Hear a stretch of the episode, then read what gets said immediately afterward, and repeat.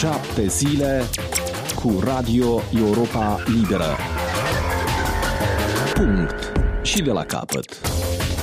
Bine v-am găsit, doamnelor și domnilor. La microfon e Vasile Botnaru, autorul și moderatorul emisiunii Punct și de la capăt.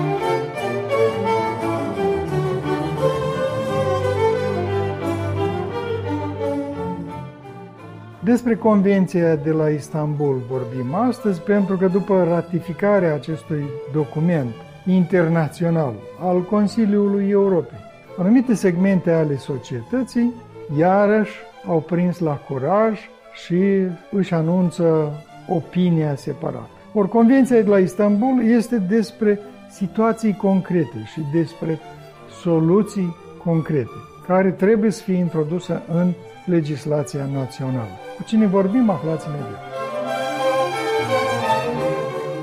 Continuăm discuția despre Convenția de la Istanbul, un titlu generic pentru un document foarte important, ratificat în Parlament și adversarii iarăși s-au activizat. Nu e prima dată când încearcă să dea peste cap ratificarea sau documentul, căutând în disperare diverse argumente. Eu am invitat două experte în materie de discriminare și violență împotriva femeilor ca să vorbim despre oportunitatea, utilitatea acestei convenții și eventual să polemizăm cu acești adversari, dar ei mai puțin ne interesează. Pe noi ne interesează de fapt cum se va pune în aplicare această convenție și dacă și când își va face efectul această convenție. Până acum, deși experții adversari ai acestei convenții spun că în materie de legislație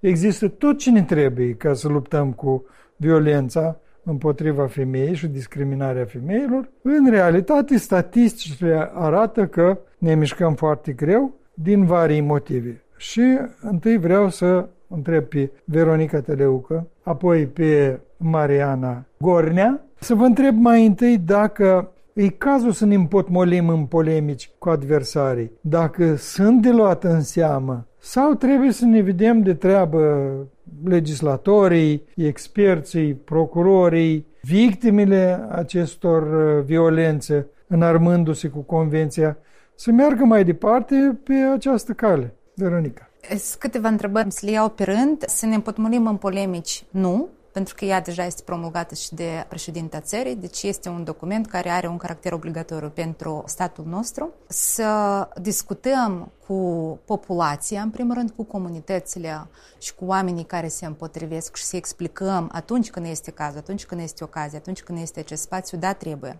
Pentru că este convenție, nu este o convenție a cuiva, este convenția care trebuie să servească în primul rând intereselor femeilor din Republica Moldova. Sau este o soluție Republica Moldova să iasă din Consiliul Europei? Sau da, dar eu Spune, la soluția vrem... asta nu mă mai gândesc, pentru că mă gândesc că noi totuși vom merge înainte și nu vom da înapoi, pentru că asta de fapt înseamnă Convenția de la Istanbul, că cel puțin așa marea majoritate a statelor cred că statul nu va da înapoi, dar va merge înainte. Mai încet, mai repede, deja depinde de, de fiecare am zis stat. despre împotmolire? Pentru că trebuie să explicăm Convenția presupune ajustări legislative.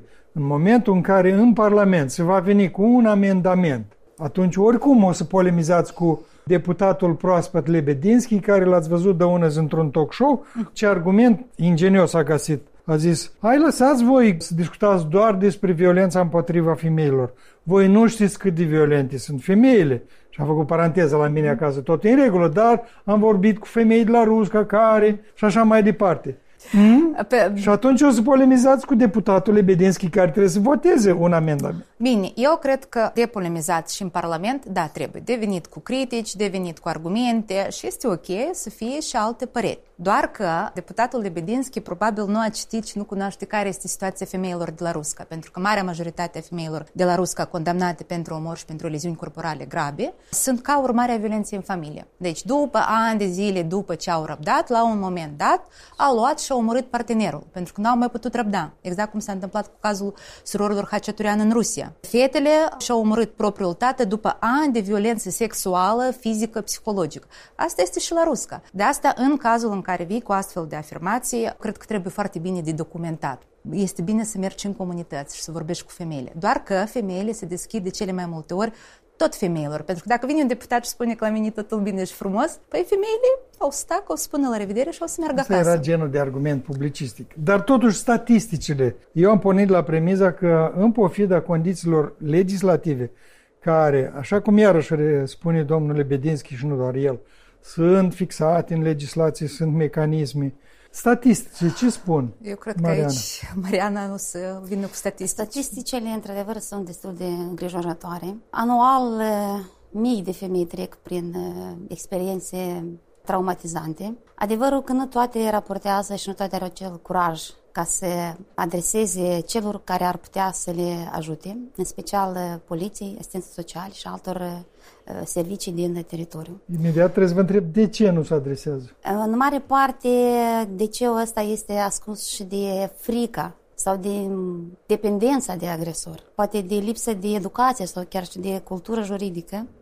Și nu vreau totuși să ignorez și situația când uneori ele au fost descurajate, poate și prin acțiunile chiar a celor actori obligați să intervină, mă refer la organele de drept. Să vreau să fiu autocritică și în acest sens. Întâi Dar dacă... și întâi în familie. Când îi bătut tânăra nevastă, soacra spune rabdă, Că și exact, pe mine exact. bătut. Familie și, în gen, de societate este ghidată de multe stereotipuri și de prejudecăți în acest sens. Eu fiind uh, și formatoare în cadrul Institutului Național al Justiției, apar și cu diverse prezentări. Sunt uneori, uh, dacă vreți, nevoită să combat sau să înlătur și acele stereotipuri și prejudecăți de care sunt uh, ghidați chiar și reprezentații, or, reprezentații organelor de drept. Dar deja asta vreau să vă spun că este puțin în trecut. Acum situația este cu totul alta și atitudinea față de această tematică este mult mai serioasă. Victimele sunt luate în serios. Procedurile uh, corespunzătoare sunt uh, potrivit nevoilor și necesităților acestor uh, victime. Dar, uh, desigur, componenta educațională prevalează.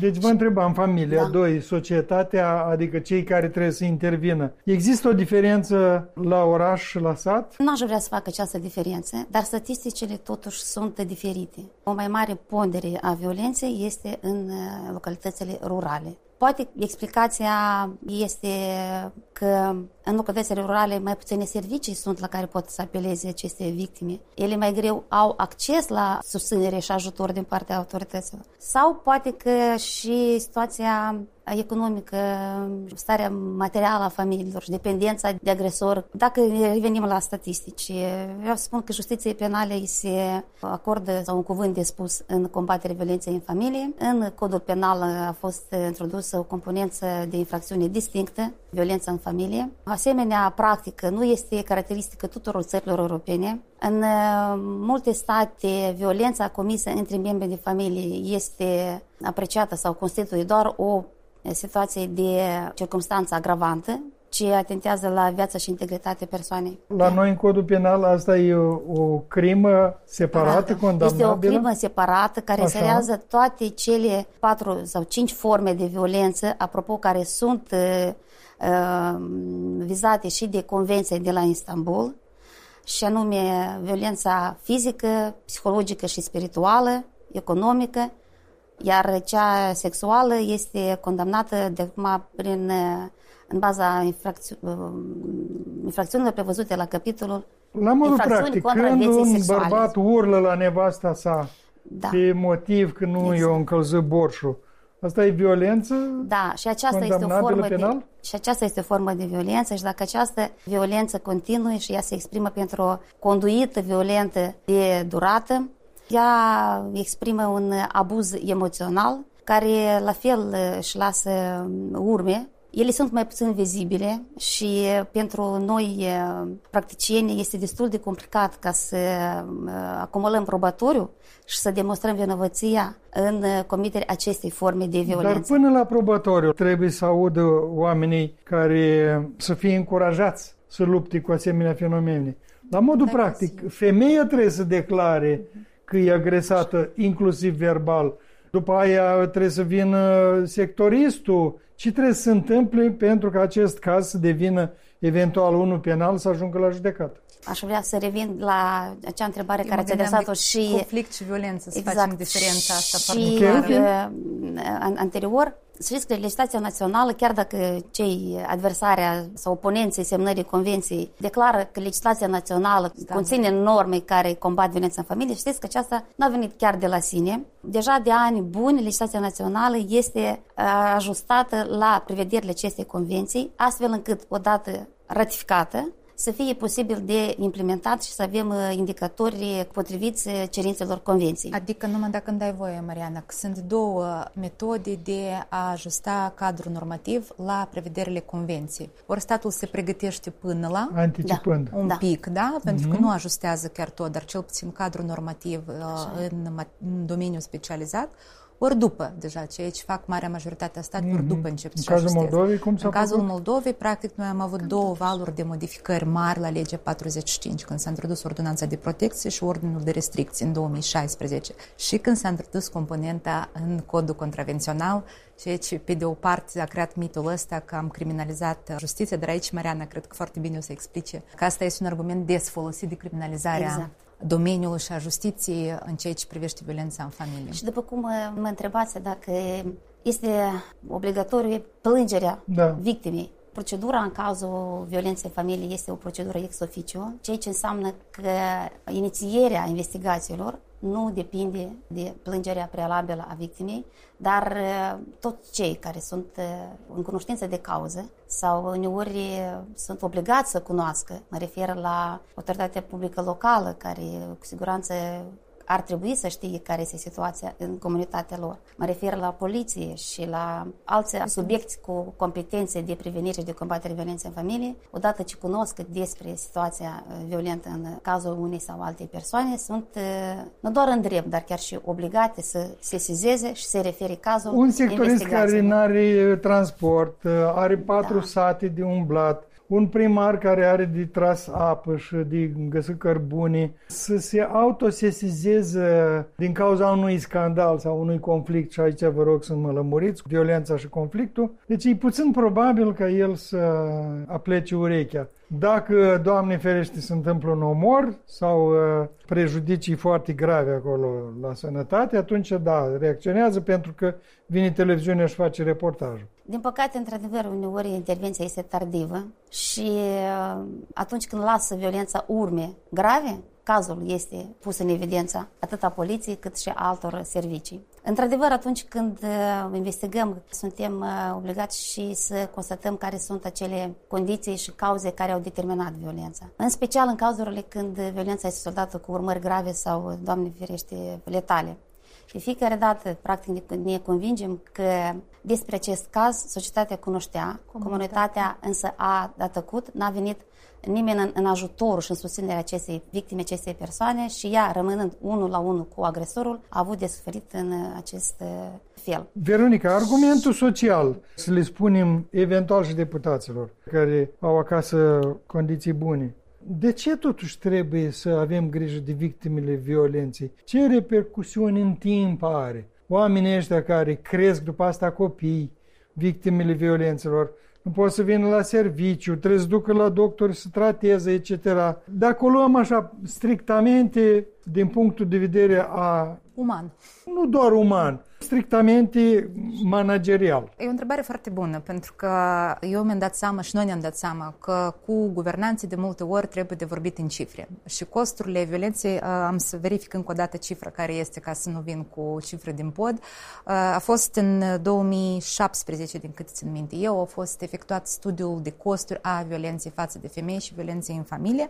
Costurile sunt uriașe pentru sistemul de justiție, mm-hmm. pentru sistemul medical și pentru sistemul social. Poliție polițiști, asistenți sociali sunt persoane care trebuie să se ocupe cu aceste cazuri. Cât mai multe cazuri sunt, cu atât mai mult trebuie să fie și ei implicați. Costurile astea adiționale de transport, de plasament la fel, de tratament, da, care mai ales când uh, trebuie să fie spitalizare. Astea sunt costurile vizibile, plus uh, mai sunt costurile invizibile. În mare majoritate, femeile suportă costurile astea invizibile personal Pentru că până nu am avut asistență juridică garantată de stat, femeile își plăteau avocatul singură, dacă nu venea la un centru unde este asistență juridică. Eu, de exemplu, am avut o situație când o femeie și-a vândut vaca, purcelul, ca să-și plătească avocatul, doar ca să ajungă în sfârșit ca omul să fie pedepsit, partenerul să fie pedepsit în uh, instanța de judecată. Costurile medicale, pentru că multe femei nu au asigurare medicală. Ele lucrează la negru, primesc salariu un plic, nu au asigurare medicală și guvernul nu are calitatea de asigurat pentru aceste femei. Costurile sunt mari medicale, începând de la comoție și terminând cu diferite hemoragii interne și multe, multe alte lucruri care se descoperă pe parcurs. Și greu se recuperează. Și greu se recuperează. Costurile, atunci când lipsește de la lucru, deja nu mai vorbim. Costurile care lipsește de la lucru, uh, costurile de, nu știu, de a pleca undeva. O femeie când este într-o situație de abuz, nu se va mai putea concentra pe altceva. Pentru că pentru ea, la moment, siguranța și protecția este nevoie de bază. Ea nu va mai putea fi un cetățean de plin, deci foarte autonom, foarte integrat în societate. Acum, haideți să ne uităm și la copii, pentru că uh, copiii sunt cei care transmit aceste consecințe sau acest bagaj invizibil. Este o diferență foarte mare dintr-un copil, dintr-o familie bună, unde da, nu există violență, unde părinții investesc tot în acest copii, activități de, de tot felul. Și este o diferență foarte mare între un copil unde există violență în familia lui unde mama lui este bătută. Pentru că deja, și iată, apropo, Convenția de la Istanbul vorbește da, că copilul nu are deja statutul de martor al violenței. El este victimă. Deci ce înseamnă martor? Eu privesc cum mama mea este bătută și eu sunt așa un martor pasiv. Nu, tu retrăiești prin tine, mai ales dacă este un copil. Tu faci parte din acest tablou, tu internalizezi toată această violență. Și atunci trebuie să alegi un model sau altul.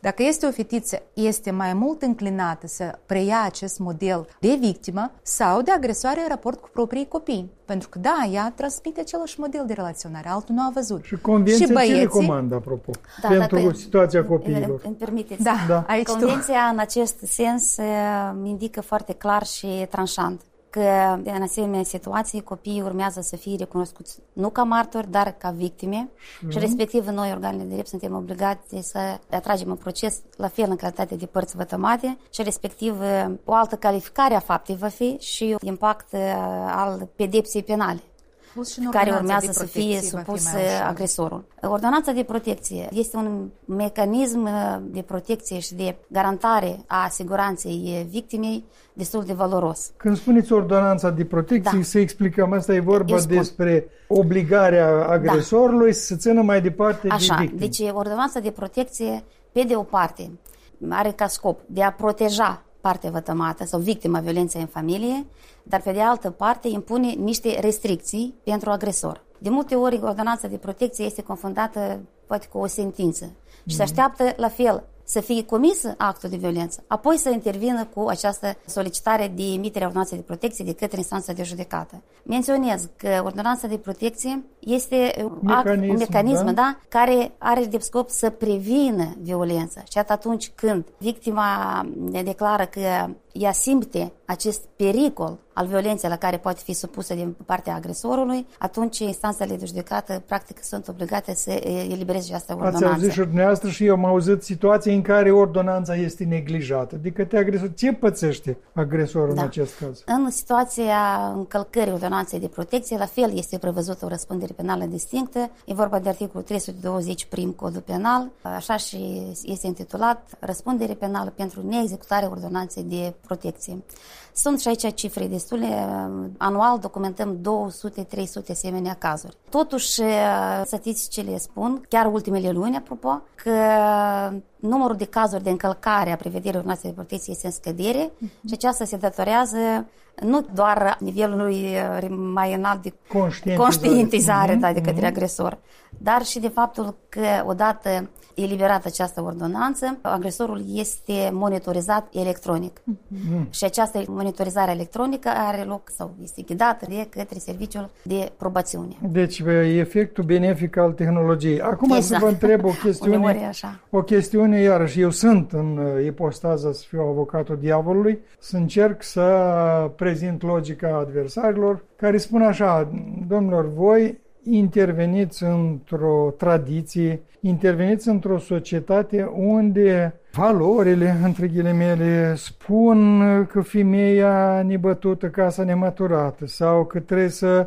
nu iasă din cuvântul bărbatului, n-are voie să intre în altar, etc., etc. Dumneavoastră veniți cu această convenție pe un teren care încă poate e de vreme și societatea nu e pregătită la ruși au introdus suverenă democratie și așa mai departe, la adoptarea acestei convenții pentru ca să se miște carul din loc. Poate trebuie făcut uh, niște paranteză, mai ales acolo unde adversarii sunt alertați, știți foarte bine din cauza că se deschide, vezi, Doamne, o portiță cu asumarea rolului social, uh-huh. familii de gay și așa mai departe. Eu am să răspund la întrebarea asta, dar uh, mai înainte cifra. de asta am găsit cifrele. Deci pentru sistemul de sănătate 15 milioane 845 de mii, pentru sistemul de da, pentru sistemul de protecție socială 5 milioane 195 de mii, pentru sistemul juridic, aspect juridice 14 milioane 990. În 2016, perioada 2012-2016, Republica Moldova a pierdut la CEDO 81 de mii 450 de euro în calitate de despăgubiri. Costurile suportate de victimă depășesc o dată și jumate contribuția statului. Asta sunt costurile financiare, dacă vorbim în, uh, în cifre. Deja nu mai vorbim de costurile astea invizibile de care am vorbit uh, atunci când copiii deci, cei care nu se sensibilizează la argumente umanitare să asculte despre Să asculte uh, Așa. cifre, da. dar și asta este în principiu tot timpul trebuie să prezentăm și un stat normal vrea să progreseze economic, vrea să aibă cetățeni psihologic, Sună okay, cinic, dar fizic, așa da, așa da. este, da. Și atunci... Deci, întrebarea mea Bun, despre la, cât de matură și pregătită e societatea să accepte schimbarea paradigmei valorice. Când noi am introdus uh, ordonanța de protecție și ordinul de restricție, știu că am avut și o întâlnire cu reprezentanții bisericii pentru că la fel era cum să scoți bărbatul din casă, dacă asta e casa la care a contribuit și el și a construit. Da, într-adevăr, e construit, o, a contribuit. În primul rând se uita că nu se decide asupra dreptului de proprietate în cadrul ordonanței de protecție sau ordonanței de restricție. Dar a fost o rezistență mare, în principal, de la reprezentanții bisericii. Până a nu, uh, da, noi am avut și o întâlnire, discuții, pentru că au fost discuții publice. Nu, dar spuneți în trecut a fost și a, acum anume, la, anume la instrumentul am de ordonanță de protecție și de restricție, da. Și țin minte că am avut o întâlnire în cadrul căreia un preot și-a imaginat că este vorba despre fetița lui care avea o fetiță. Și după aia întrebări n-au mai fost de ce trebuie ordonanță de restricție. Că a mers pe poveste, pe povestea unei fetițe, fete, fem, tinere femei, femei, da? Cum Am înțeles, dar acum... acum... Dacă îmi permiteți să completez da. și eu referitor la valoarea și importanța convenției și a tot ce ține de prevenire și combatere violenței în familie. Violența în familie, în primul rând, este despre atentarea la integritate fizică și psihologică a unei persoane. Este despre limitarea în libertatea persoanei. Este atentat la demnitatea ei și afectează deci nu doar persoana concretă care este, cum am menționat, dar și toți membrii familiei. Și în felul acesta și întreaga societate.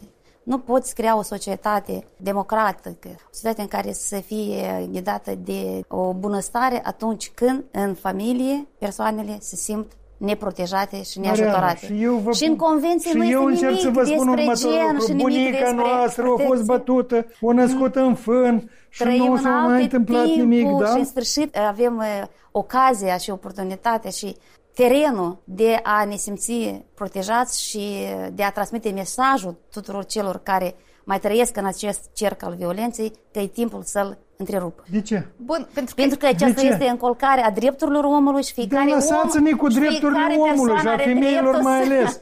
Noi da, suntem da, o societate așa. în care bărbatul e stâlpul familiei, casa nemăturată și așa mai departe. Așa Bine, gândește așa foarte gândește, multă lume. Gândește, și facem cu ei? Nimic. educațională nimic, contează vin... foarte mult. Bun, chestia asta pe mine de fiecare dată mă, așa. mă enervează asta foarte și urmăresc. mult. Da, da. mi-am dat seama. De obicei, argumentele astea le auzim de la bărbați, da? pentru că noi suntem într-un context patriarhal, deși tot, toată lumea spune că nu, nu Care, e adevărat, apropo, statistic, femeile... demografic sunt minoritari. Sunt minoritari, dar au deținut tot timpul oh, resursele, da. privilegiile și puterea în așa. societate, bărbații. Și evident că toate aceste argumente argumente au să vină în primul rând de la bărbați. Noi mergem pe două căi în astfel de argumente, fie pe partea de încălcarea drepturilor omului, valori democratice, nu ne reprezintă violența ca valoare societatea și tot așa. Și mergem pe partea asta financiară, cum am spus, și mergem pe partea umană. Dumneavoastră vreți ca copiii dumneavoastră să trăiască așa? Vreți ca fetița dumneavoastră să se teamă să iasă în stradă pentru că nu se știe cine a supit pe trolebus sau uh, cum a să o trag în mașină? Pentru că eu, de exemplu, am o fată adolescentă. Ea, când mergea și era de multe ori agățată, și asta o să spună o grămadă fete adolescente, în stație, Niciodată nu i-am spus să intri în polemici, Laura, să vorbești despre drepturile omului și nu știu ce. Nu. Eu îi spuneam, suni la poliție, vorbești cu voce tare, te uiți prin prejur unde tu ești, ca poliția să te poată localiza. Și vorbești așa ca să te audă, de exemplu, băiatul de mașină sau bărbatul de mașină. Deci, asta este întrebarea. Tu ce fel de societate vrei la modul practic pentru copiii tăi? Pentru că o bună parte din cei care vociferează au copii. Și o bună parte n-ai să-i poți schimba. Funcționează argumentul? Da. În mare parte, când sunt, că le echilibrăm, știți, argumentele de partea asta de standarde internaționale și nu știu ce, care sună bine, da. Dar mergi la modul practic. Ce fel de societate tu vrei pentru tine? Pentru tine, pentru copiii tăi, pentru mama ta, pentru oamenii din jur, în primul rând. Da, sigur că tu te uiți la partea asta de violență fizică, ea șochează cel mai mult. Da, când vezi dar sunt formele astea subtile și trebuie de discutat că este vorba și de hărțuire, hărțuire în stradă, hărțuire sexuală la universitate sau la locul de muncă, umilință, da, care violența psihologică, umilință, intimidare, batjocuri, zeflemea și așa mult că este un spectru larg de... Tu ce fel de familie vrei tu pentru copiii tăi? Și când începi să vorbești despre lucrurile astea și mai ales, iată, eu mi-am adus aminte de, dragă deputată, ascultă-mă și pe mine, un ciclu de scrisori care l-a inițiat uh, Centrul de Drept al Femeilor, de la femeile care au trecut prin violență, unde povesteau despre viața lor, cum s-a ajuns la asta. Că era o violență structurală dintr-o familie în alta și violența vine la pachet tot timpul cu un, un șir de probleme. Cu sărăcie, cu mult alcoolism sau dependență de droguri, cu probleme medicale, probleme medicale serioase, pentru că femeile astea au atacuri de panică, depresie, anxietate, fobie social, multe din ele. Atunci când merg să se angajeze, merge și un reprezentant a organizației care le-a ajutat pe parcurs, pentru că stem, stem să vorbească în public. Eu am avut o cunoștință care spunea că după ce a intrat într-o relație normală, după o relație abuzivă, ă, spunea partenerul, spate să mă duc la viceu spate să iau. Șocul lui a fost, mă, dar ce ceri voi? Ca după Ca aia, în terapie, ea să-și dea seama că asta făcea. Asta făcea în familia de origine, își cerea voie, asta au făcut-o mai departe, un merit evident într-o relație violentă. Familia de origine a fost foarte violentă. Guzel Iahina, Veronica, iarăși, în rolul meu de provocator, da, da, da. să vă adresez și așa o întrebare. Oare femeile sunt total nevinovate atunci când se întâmplă scandaluri urmate de violență?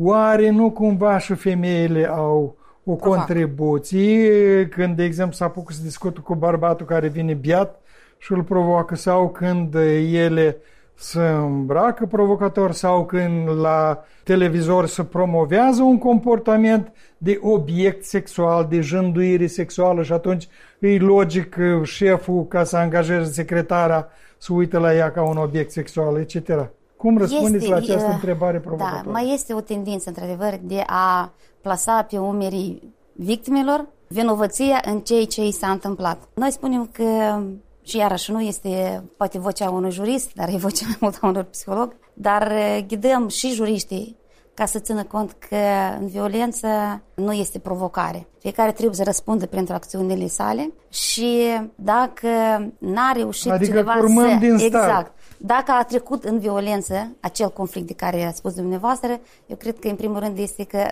acea persoană nu are acea inteligență emoțională suficientă ca să depășească altfel decât prin violență. E mai ușor atunci când tu te simți mai puternic fizic să deții controlul da? asupra mm-hmm. persoanei. Însă noi mai spunem că atunci când tu ești mai puternic fizic, tu nu înseamnă că ești mai puternic, nu ești o persoană puternic pe ansamblu. Și deci femeile nu sunt vinovate. Uh, da, referitor la conflict și, și violență. Deci diferența cea mai mare este că atunci când există o situație de conflict, persoanele atacă ideea. Și fiecare vine cu argumentele sau contraargumentele lor. Ea nu neapărat să escaladeze într-o violență. Iar dacă escaladează în violență, atunci deja persoana atacă altă persoană și nu ideea lui. De ce și ea trebuie să fie stopată și pedepsită, pentru că trebuie să-ți asumi și responsabilitățile pentru faptele tale.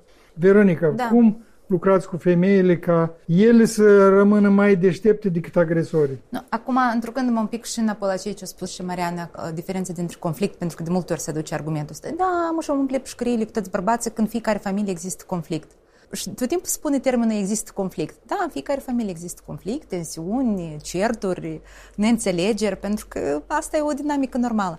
În conflict nu există victimă și agresor, deci ambii au responsabilitatea pentru ce se întâmplă acolo, pentru situația. În conflict nu există o relație de putere și control, ceea ce a spus Mariana că este mai puternic fizic, dar omul care este agresor se simte mai îndrept în general, psihologic, se simte mai îndrept să-și educe femeia, copiii, să-i pună la punct, să le arate locul. Și aici de unde vine inteligența emoțională sau modelul ăsta de masculinitate? Bărbații care nu sunt învățați să coopereze, să vorbească, să comunice. În general, la noi nu, nu este cultura asta a comunicării non-violente, da? pentru că se vorbește acum despre cultura asertivă, a comunicării non-violente tu trebuie să taci, să rab sau, nu știu, să închizi gura și... Lev Tolstoi. Bine, asta se reflectau, da. uh, vorbind de Rebreanu, da? Uh, reflectau de realitatea exemplu. care era atunci. Și apropo de Rebreanu, pământul era considerat mult mai important decât viața și sănătatea acestei femei. Proprietatea. Exact același fel de mentalitate a fost atunci când am Cum vorbit despre ordonanța de da. protecție Cum sau ordonanța de restricție. Cum părăsească propria locuință, dar da. e lui. Casa era mai importantă decât uh, viața sau sănătatea Dar nu acestei. plecați la întrebarea mea provocatoare. Da. Dacă totuși ca femeia să evite violența, ar putea să, să muleze pe un bărbat agresiv? Uh, iarăși pornesc de la ideea dacă este conflict, atunci ambii trebuie să se adapteze și ambii trebuie să vadă care sunt necesitățile și prioritățile individuale și ale familiei sau a cuplului, dar eu nu mi-aș asuma acum responsabilitatea să spun că femeia trebuie să educe bărbatul. Noi nu suntem educatori.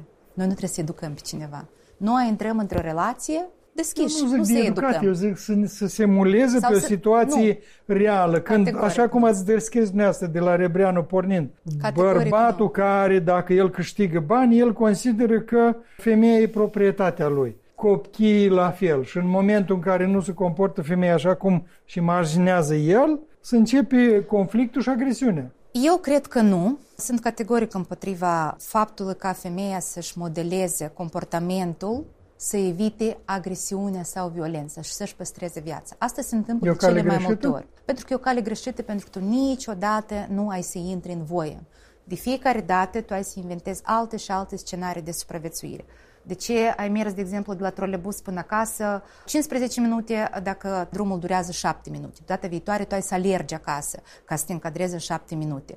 De ce copiii fac gălăgii când eu vin acasă și s-o obosit? Data viitoare tu ai spui copilor, copii, înainte de venit, tata, să nu vă aud și să nu vă văd. Deci motivul o să fie tot timpul, pentru că, cum a spus și Mariana, nu este o situație. Omul în sine, problema este în om. Problema este în felul cum a fost educat, în stereotipurile lui, în ideile lui, nu știu, în fiecare are un...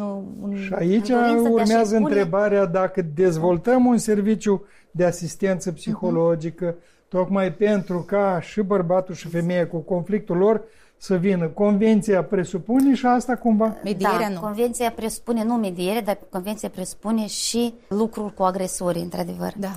Noi la fel menționăm băieții, că atunci nu când... Cu da, da, și cu băieți. Noi menționăm chiar atunci când sunt pronunțate sentințe de condamnare, nu este suficient să intervii cu măsuri și cu pedepse, pedepse da. penale punitive.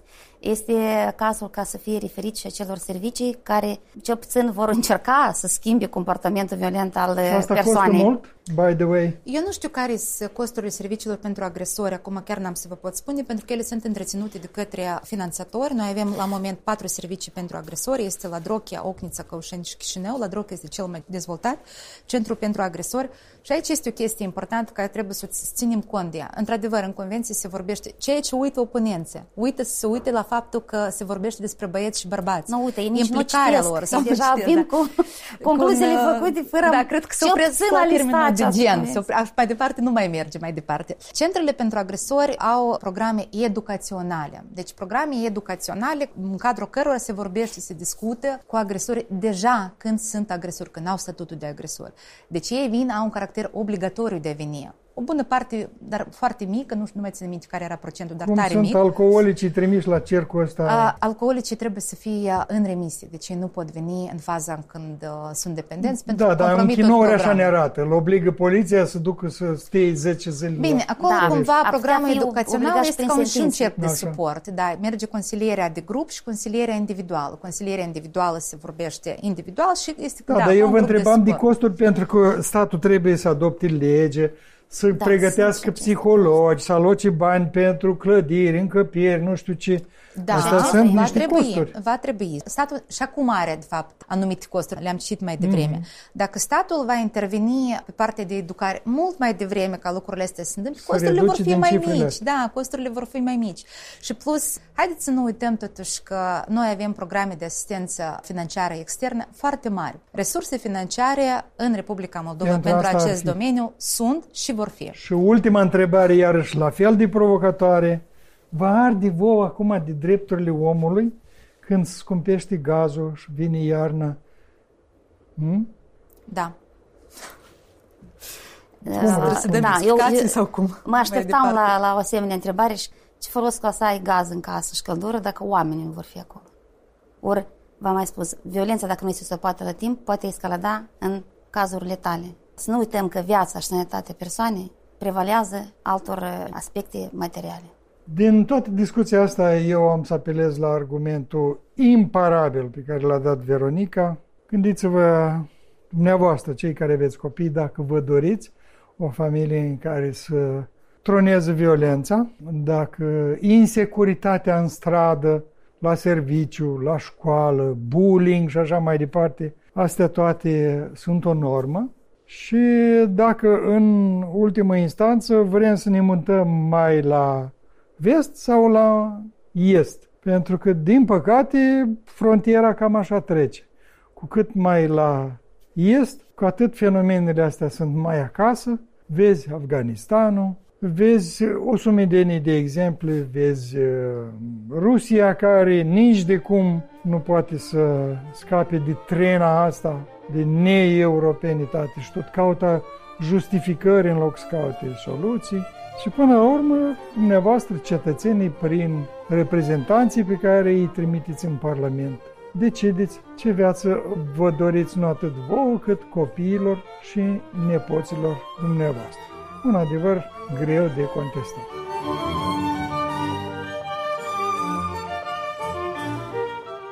Doamnelor și domnilor, aici s-a încheiat emisiunea noastră de astăzi, la care au participat Veronica Teleucă, coordonatoare la Coaliția Națională Viața Fără Violență, și Mariana Gornea, șefă a secției Justiției Juvenilă de la Procuratura Generală.